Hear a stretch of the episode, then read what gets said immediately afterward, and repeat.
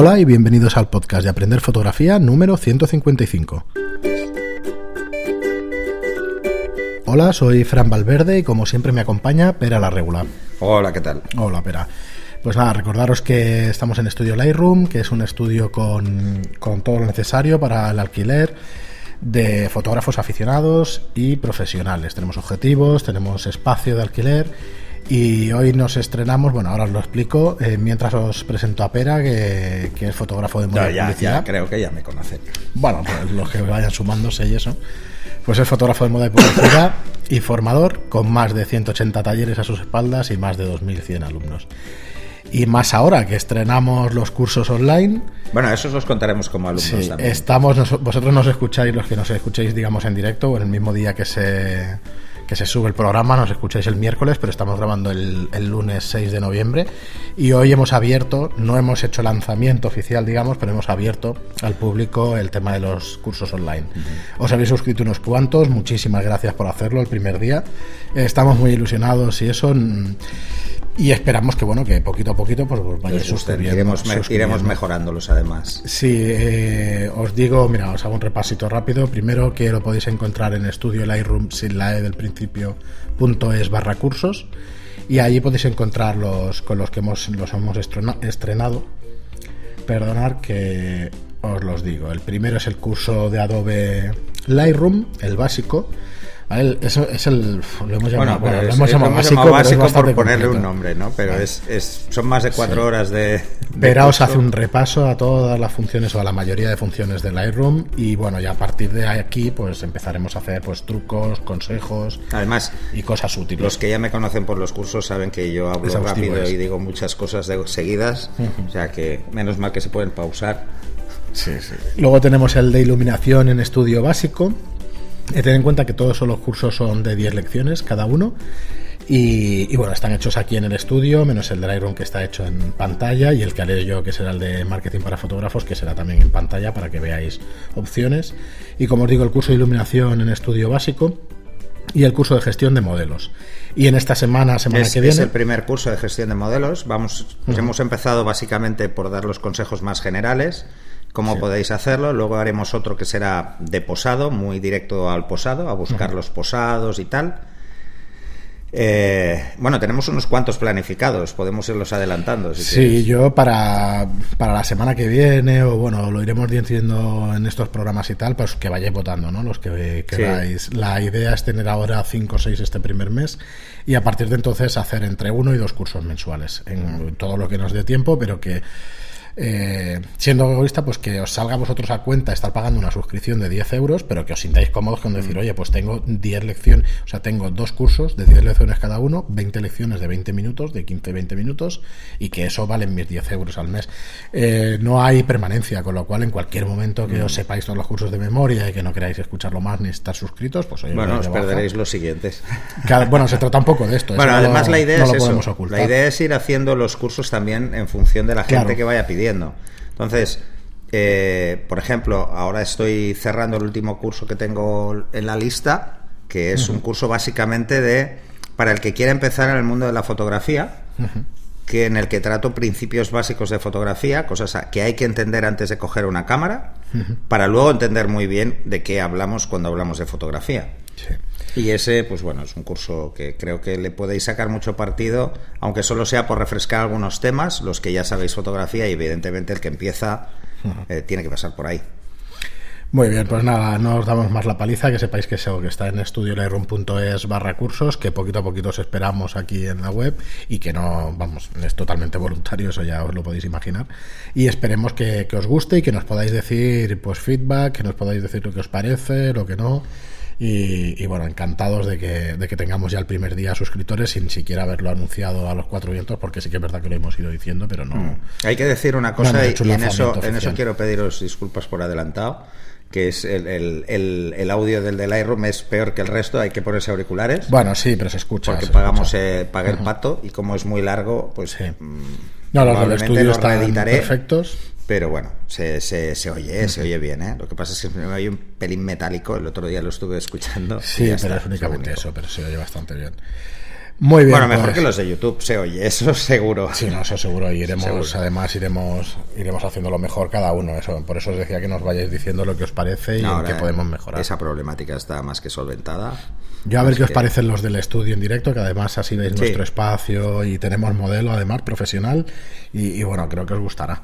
A ver, a ver, a ver qué nos vais diciendo. Y la idea es pues a partir de ahora, pues como os decía, hacer uno o dos al mes y con temas de los más variopintos, ¿no? Pues Mm. un día bodegón, o sea, un mes bodegón, otro mes el curso de, de fotografía de bodas. Además, la idea que tenemos es, es sobre todo que tengáis unos cursos lo más parecido posibles a lo que sería un presencial. Una, Una, claro, una clase práctica. clase práctica Que es presencial. imposible, pero bueno, se y parecen luego, bastante. eh, lo que hemos dicho ya muchas veces, tenéis el canal abierto para hacerme preguntas tanto a mí como a Fran de cada uno de los, de los cursos que estamos haciendo, o sea que, que animaros Claro, a ello. eh, poníamos el tema de los pinceles, que no los veo aquí, pero bueno, los colgaremos mañana mismo.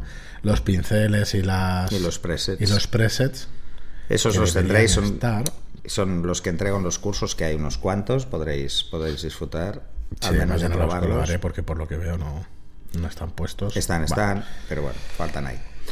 Muy bien, pues nada. Eh, seguimos entonces con, con nuestro tema semanal que últimamente estábamos. Queríamos hacer un repaso de las cámaras más vendidas o de las que creemos que podéis tener. Sí, al menos empezar por tres niveles y luego ir detallando en función de lo que nos pidáis también. Ah, mira, que por cierto, pensaba esta tarde, mientras venía, Pera, de preguntaros si os si queréis algún curso con la cámara. Nosotros podemos sacar la señal de, de lo que es el LCD de la cámara al ordenador y grabar ahí los ajustes personalizados y todos los ajustes de la cámara para que los podamos explicar en un curso. Si, si os parece útil o si queréis que, que hagamos un repaso, pues, pues También, es una sí. idea y no. Vamos, yo lo hubiera agradecido hace unos cuantos años. O sea que ya nos diréis. Y bueno, hoy empezábamos, o sea, queríamos seguir con la Nikon D5300, que es una cámara súper vendida de Ah. Nikon. Y creemos que, bueno, además se parecen las funciones a las a las anteriores, a las más sencillas y a las posteriores. Así que cuando quiera, espera, podemos Sí, empezar. bueno, como veréis, eh, las, las, lo- vamos a tratar lo que son ah, configuraciones personalizadas. Básicamente son prácticamente las mismas que vais a encontrar en Canon, le cambia el nombre y poco más. Eh, en el primer punto nos vamos a encontrar con el tema del autofoco. Es cómo configurar el autofoco cuando, por ejemplo, estamos utilizando eh, la AFC, que es el continuo, de, es el servo de Nikon. Bueno, pues es, es un parámetro bastante sencillo. En este caso, eh, solo hay dos prioridades, lo que sería prioridad a disparo o prioridad al enfoque.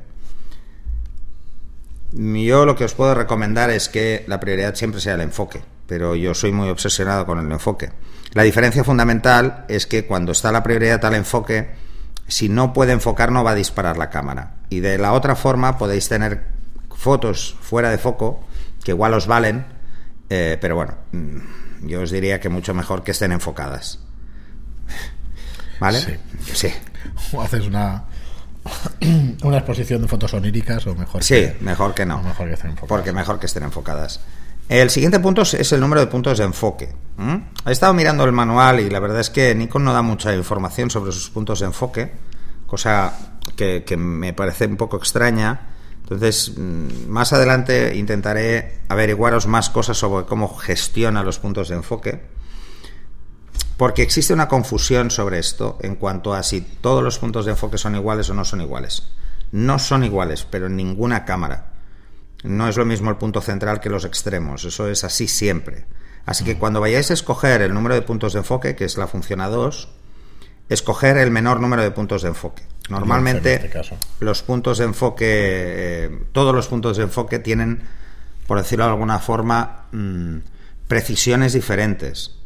Y los puntos, mm, el- el- los 11 puntos que dice o 39, que son todos, o los 11 puntos. Los 11 puntos que marca tienen más precisión que el resto de los puntos que, que- que tiene vuestro, vuestro motor, bueno, vuestro sensor de enfoque, ¿vale? Así que optar por los 11 puntos.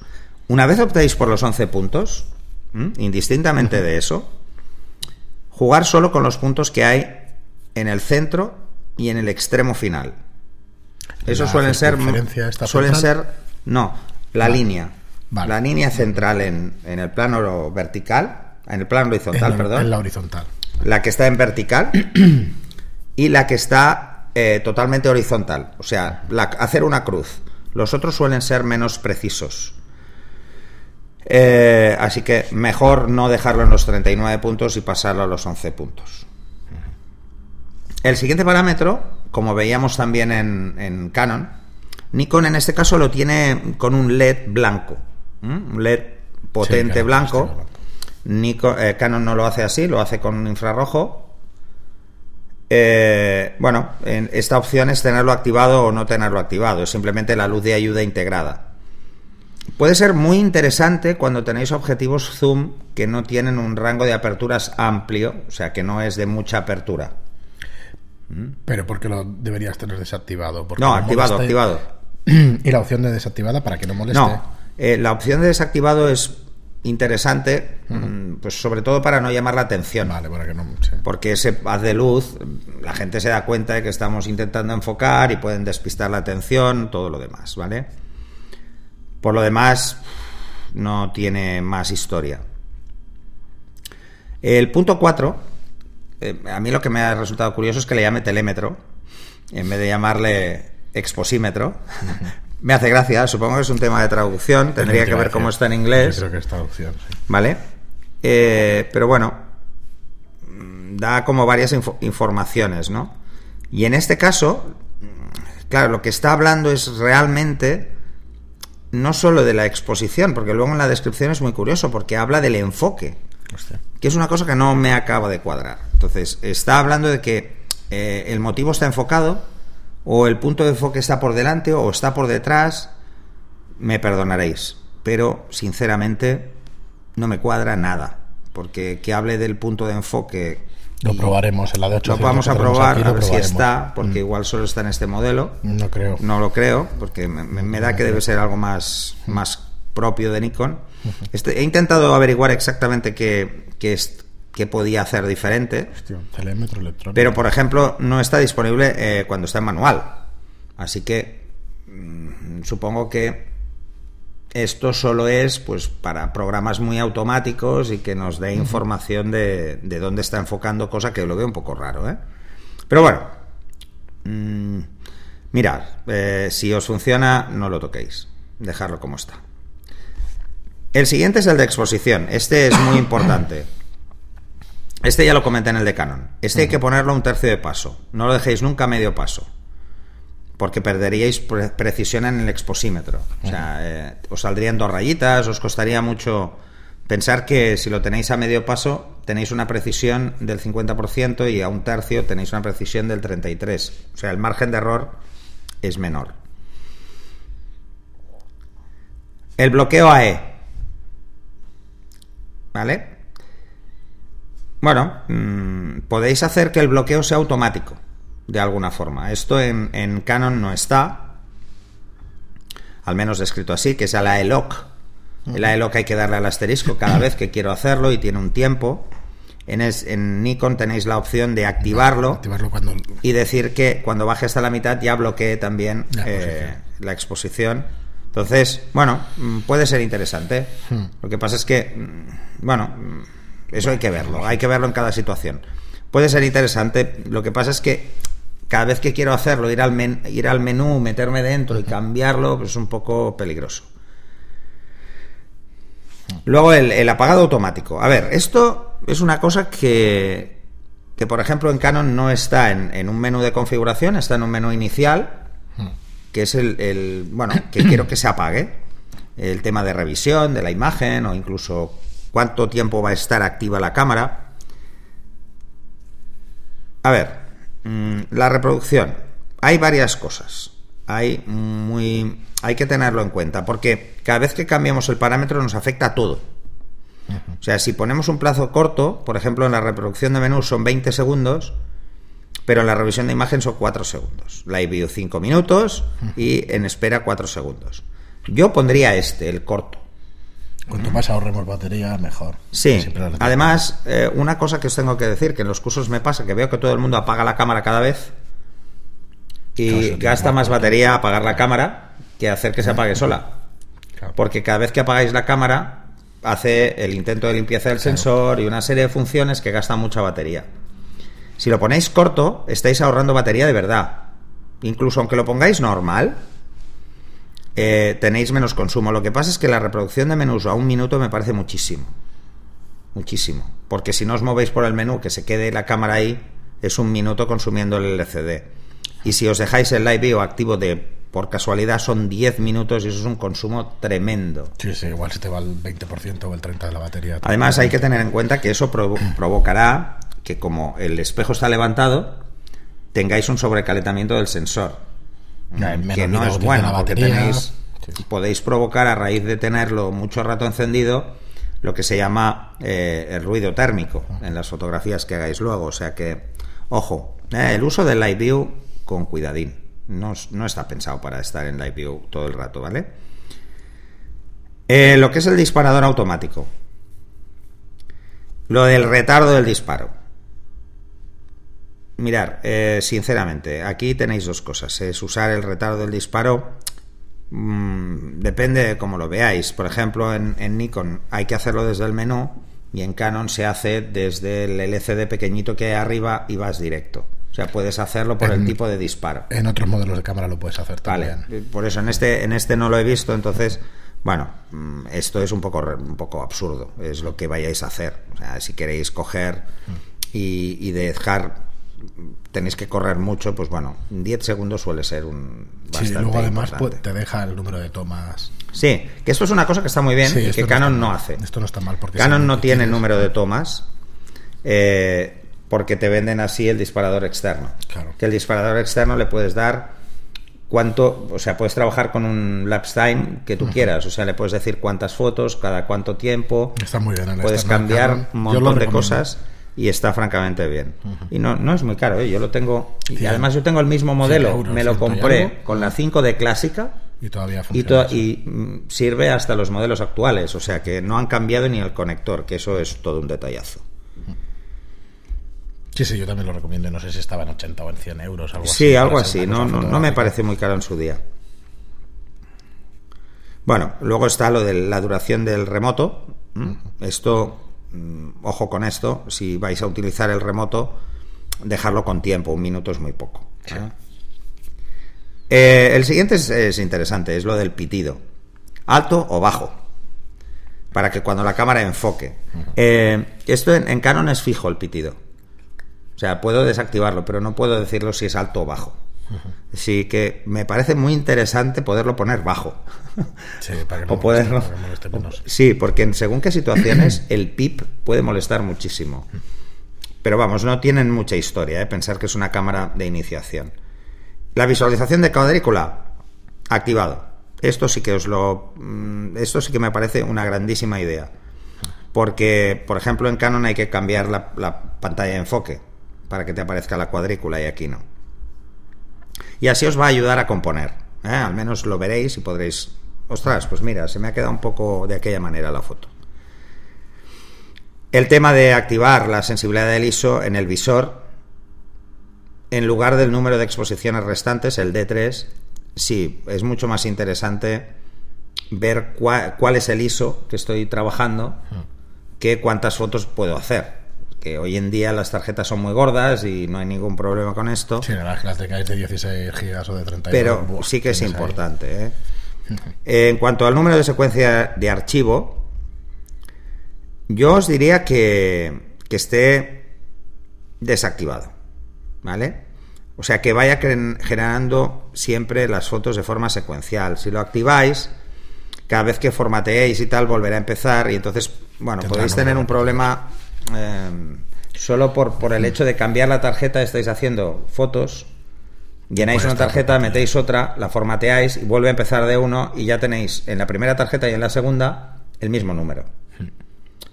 Ojo con esto, ¿eh? ojo con esto. Porque dice que al crear una nueva carpeta o al formatear la tarjeta o una nueva, la numeración de los archivos continúa desde el último número utilizado o sea, no lo pongáis en restaurar porque no, tiene sentido, ¿vale?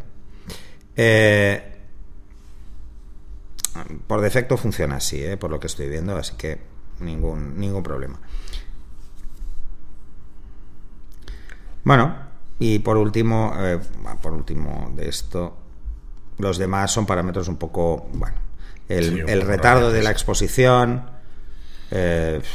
bueno, si activáis el retardo, pues la apertura del, obturador se puede atrasar, entonces es más difícil que... Sí, pero normalmente tú ya esperas cuando levantas el espejo. Tú ya esperas. Entonces, Además es que el espejo levanta muy rápido.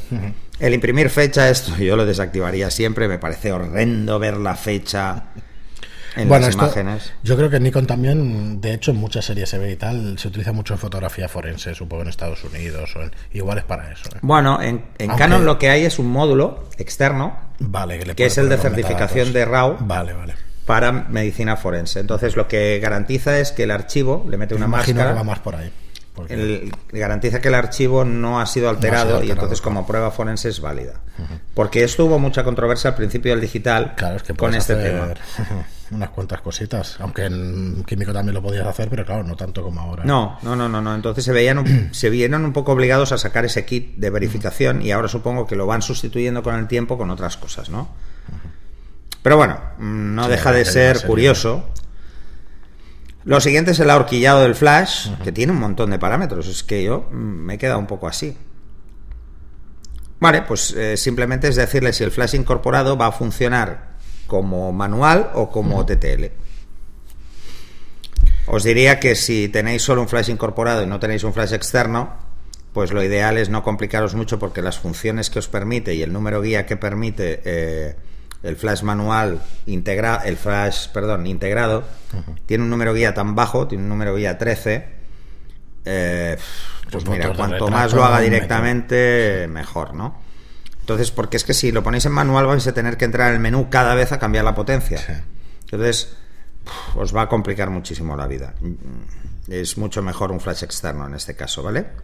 Pero bueno, os puede, os puede ayudar. Luego el, ahorquillado, el juego de ahorquillado automático es decirle, pues básicamente a la cámara que haga un bracketing de forma automática, o sea, siempre lo haga. Mm, en Canon suele ser la combinación de dos botones. En los modelos superiores de Nikon también. También. Pues aquí se hace por menú. ¿eh? Es un botoncito y que le puedes dar. Y quizá el más, el más interesante de todos es el de función. Es el asignar el botón de función. Porque Mirar, yo os lo recomiendo que lo pongáis en ISO. Poder cambiar el ISO rápido con un botón delantero girando la rueda es muy práctico. Es tremendamente práctico, sobre todo para lo que la gente que haga social. Eh, el resto de cosas es menos importante. Yo, por ejemplo, en el botón de set de mi Canon tengo el cambio de ISO. Que mm. entonces le doy al botón, giro la rueda y cambio el ISO rápido. Las otras opciones, pues depende. Mira, si vais a hacer mucho paisaje y tal, pues igual os interesa poner el bracketing. O sea, darle al botón para que ya disparéis tres fotos. Yo te iba a decir, depende del tipo. ¿Sabes? o sea, depende del tipo. Eh, pero a mí me parece muy interesante utilizar o bien el bracketing en ese caso o utilizar el ISO. El resto, pues es menos importante, sobre todo si vais a trabajar en RAW. Porque el tamaño y calidad de la imagen no va a alterarse. El balance de blancos al final nos dará lo mismo porque en revelado lo podemos cambiar. A lo mejor el de enfoque también es interesante para quien haga un tipo de foto que tenga que estar cambiando de un tipo de enfoque a otro, pero... No, porque lo que cambias es la zona F. Pues entonces... lo, que estás cambiando es la zona F y yo os diría que no la cambiéis, que la dejéis precisamente los mismos puntos y mováis los puntos. Los puntos centrales. Eh, no he visto si existe joystick de control del punto de enfoque. Sí pero en este modelo sí, no, lo he visto. en este modelo no Y como no, veo que se pueda cambiar, pues no, no he entrado. ¿Vale? Eh, luego tenéis el bloqueo AE, AF. Esto lo hablamos ya en el, en el de Canon. Es exactamente lo mismo. Por defecto está en bloqueo AE-AF, que es que cuando enfocáis se, bloquea el enfoque. Yo lo dejaría así.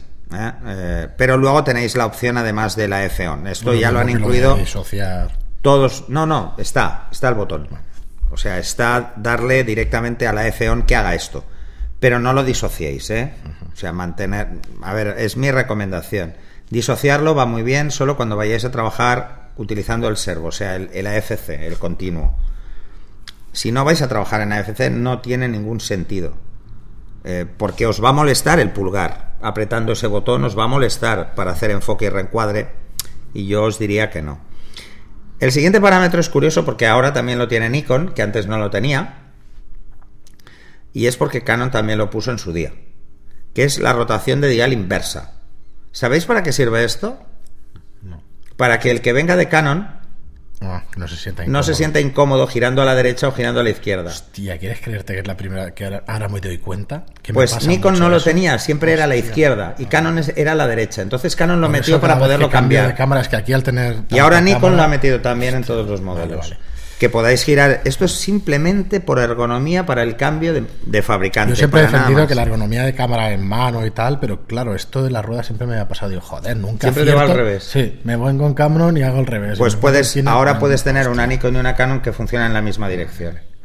Porque solo uno de los dos le dices que vaya inverso y ya está. Y ya Ahora las dos van igual. Ahora caigo porque siempre estoy. Hostia, siempre le doy al revés. Claro. sí, es que va al revés. O sea, para abrir en, en Canon es a la derecha, si no recuerdo mal, y en Nikon es a la izquierda. Sí, yo no te lo sabría decir por eso. Porque Para abrir toco- diafragma o para, ¿sabes? O sea, es curioso, es muy curioso.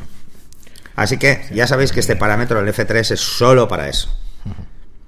El bloqueo de disparo con ranura vacía, vacía, pues evidentemente no dejar disparar si no hay tarjeta, porque solo tiene sentido dejar disparar si hay tarjeta si estáis conectado a un ordenador, si no, no tiene sentido. Y no es ninguna gilipollez. Y no es ninguna gilipollez. No, más de una vez Tenerlo- ponerte a disparar sin tarjeta. Tener eh, desactivado el disparador si no hay tarjeta, porque No es la primera vez que...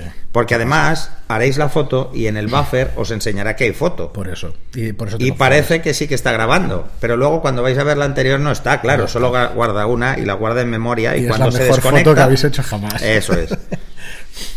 Vale, esto es el invertir indicadores es exactamente lo mismo, que en Canon. Vale. Eh, es para hacer que uno de Canon no se sienta mal porque por defecto está al revés. O sea, el más está a la izquierda y el menos a la derecha, pues es para poner el menos a la izquierda y el más a la derecha. O sea, es una chorrada. Esto, por ejemplo, Canon no lo tiene, pero Nikon se ha decidido a hacer la inversión de indicadores precisamente para intentar captar gente de Canon y que no Sí, se sienta muy que, incómoda. Claro, el rédito tendrá seguro. ¿Qué hizo Canon? Intentar capta- captar gente de Nikon y no sintiera incómoda haciendo el invertir las ruedas. Pues bueno, pues eh, Nikon ha sido muy inteligente y ha dicho, pues lo voy a hacer al revés yo también. Voy a dar la opción para no perder ninguno que, que me pueda venir por aquí. Así que hasta ahí lo que son los, los parámetros eh, de, de esta cámara. Eh, la verdad es que está muy bien, un manual muy denso, por cierto, hay que decirlo. Yo que soy Sí, de Canon. bajamos una primera versión que me dijiste de 90 páginas. que Sí, había como una versión reducida, pero luego he encontrado una versión que tiene completa, 300 y 300 pico. páginas 300. para un modelo 300 iniciación es una barbaridad.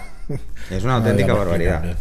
Pero bueno, eh, si ya, ya os lo digo de entrada, o sea, el, el tema de, de los puntos de enfoque me lo voy a mirar más en serio porque sí que he visto diferencias con Canon en cuanto a cómo lo explica y no me acaba de cuadrar mucho, entonces voy a buscar más información e intentaré eh, haceros un apunte en el próximo en el próximo programa de la semana Ya la semana siguiente que viene, sí que ahora grabaremos. y ya Otro está. más. Y cualquier Eh, cosa que queráis pues me dais Sí, yo tengo una pregunta para vosotros. ¿Cuántos os habéis leído el manual de instrucciones de vuestra cámara? Eh, Ahí lo, Yo ahí sí. lo dejo. Yo sí. Yo Yo en tengo que día. decir que me he leído varios manuales de cámara. Incluso de cámaras que no tengo. en su día, pero no, Incluso de cámaras que no tengo, no es lo mismo. porque quería ver precisamente las diferencias para hacer los cursos. Para que cuando me viniera alguien, Sí. saber exactamente, oye, que yo tengo esta cámara, tú vienes con esta, a ver qué te va a pasar, a ver por qué no. Sobre todo el tema de los puntos de enfoque. Porque el tema de los puntos de enfoque, claro, yo había pasado por cámaras muy primarias, como, como la 10D de Canon, Sí. que no tenía nada, que yo tenía cinco puntos y, y eran un petardo. Porque las analógicas eran, funcionaban más o menos igual que estas digitales. En No, no, no, para nada. No, Una no. F6 de Tenías un punto y a tomar por un saco. punto y ya está, ¿verdad? Sí, sí, no, había tan- tan más. no, no, tenías el central. Por eso todos los que venimos del químico estamos muy acostumbrados al enfoque, al encuadre, Claro, hacerlo con enfoque reencuadre, o sea, hacer las fotos bloqueando el enfoque. claro. Además, hay que pensar que cuando yo cogí mi primera mm, cámara reflex, los AF no eran como ahora. O sea, eran bastante imprecisos, o sea, fallaban. Y aún así, ostras, eh, se podían hacer cosas brutales, ¿no? Entonces yo creo que nos, lo, lo que yo recomiendo a todos en general es que no os dejéis arrastrar excesivamente por el componente tecnológico de la cámara y sí que os centréis mucho más a desactivar cuantas más ayudas mejor para entender muy bien hasta dónde llega vuestra cámara. Y luego hacerlo progresivamente. Por ejemplo, vamos, tengo una problemática concreta, pues voy a ver qué funciones me la solventan o qué funciones me ayudan. Pero en principio no hay ninguna que os solucione la vida. Todos esos programas super automáticos, que si deportes, que si no sé qué, esto es una castaña, no, sirve para nada. Eh, sirve solo para alguien que usa la cámara de forma casual. Hostia, pero ni eso, ¿eh? porque enseguida te pasas de, una fotografía de deporte a un retrato, ya no te vale, ¿sabes? no, no, no, no. hostia, y no, y no se acuerda la gente de cambiar la no, además, eh, pensar que siempre que sea un control no auto, un control automático que decide, de hecho, un ordenador, no está en nuestra cabeza, evidentemente, y además eh, se guía por unos patrones muy fijos, no puede tener mil opciones porque tardaría demasiado en procesar cada vez. Entonces, pensar en ello, pensar en intentar desactivarlo todo, todas estas ayudas, antes de empezar a trabajar con la cámara. Sobre todo todas las que sean corrección de la imagen porque entonces no aprenderéis nunca a exponer. Porque hay algunas funciones que son para... El de lightning y Sí, estas cosas que son para aclarar la imagen si me queda subexpuesta, para no sé qué. Luego la gente se queja del ruido y es porque ha sido la cámara la que ha hecho... ha forzado la... Ha forzado. Sí, la zona negra. Muy bien, pero pues nada. Aquí tenéis otro programa de Aprender Fotografía. Eh, estaremos encantados con que nos digáis si os gusta este nuevo formato de, ir repasando opciones de cámaras y eso, que yo entiendo que es interesante. No, eh, no sé si, si os perdéis un poco sin tener el manual delante, pero yo creo que no, porque se comenta el nombre, se comenta la función, no es lo mismo que comentar una foto. Ahora veréis que, por ejemplo, eh, a la que empiecen a entrar cámaras de más nivel, os daréis cuenta de que muchos de los parámetros son los mismos y solo hay pequeños matices en cuanto a la capacidad de precisión, pero muchos son iguales. Ahora repasaremos en el siguiente programa, el viernes, escucharéis el de la 5D Mark III, que, más de uno nos aplaudió por la decisión. Sí, porque es una de las cámaras más vendidas. Yo creo que sí, de las Mark II y la Mark III. La 5D clásica la 5D, fue la, cámara más vendida pero luego es que la 2 y la 3 también han, sido, las cámaras más vendidas de Canon. La verdad es que acertar en 3 y 4 modelos seguidos es muy difícil. ¿eh? La verdad es que Canon. la Mark 4 creo ha que ganado de mucha precio, gente con la 5D. Sí, con la 5D Y yo sigo encantado de la 5D clásica. Me parece la mejor cámara que ha hecho Canon en años. Yo lo del color del sensor me parece una pasada. Ah, no, no, tiene una calidad de imagen brutal. No sé si decías tú el fotodiodo, el tamaño. El, el fotodiodo es muy gordo, es, muy grande, porque es una cámara de 12,7 megapíxeles full frame. O sea, tiene un fotodiodo enorme. Y eso, eso se nota, se nota. Muy bien, pero pues nada, lo dicho, muchas gracias y seguimos el viernes con, la 5 de Mar 3. Eh, recordaros que os gusta nuestro trabajo, bueno, le echáis un vistazo ahora a los cursos online que empezamos esta semana en estudioliron.es barra cursos y que lo mejor que podéis hacer, pues aparte de apuntaros a estos cursos, pues ya lo sabéis, es ponernos una reseña de 5 estrellas en iTunes y un me gusta o un comentario en, en, en iBox. Muchísimas gracias por estar ahí y hasta el próximo programa. Hasta el siguiente. Adiós.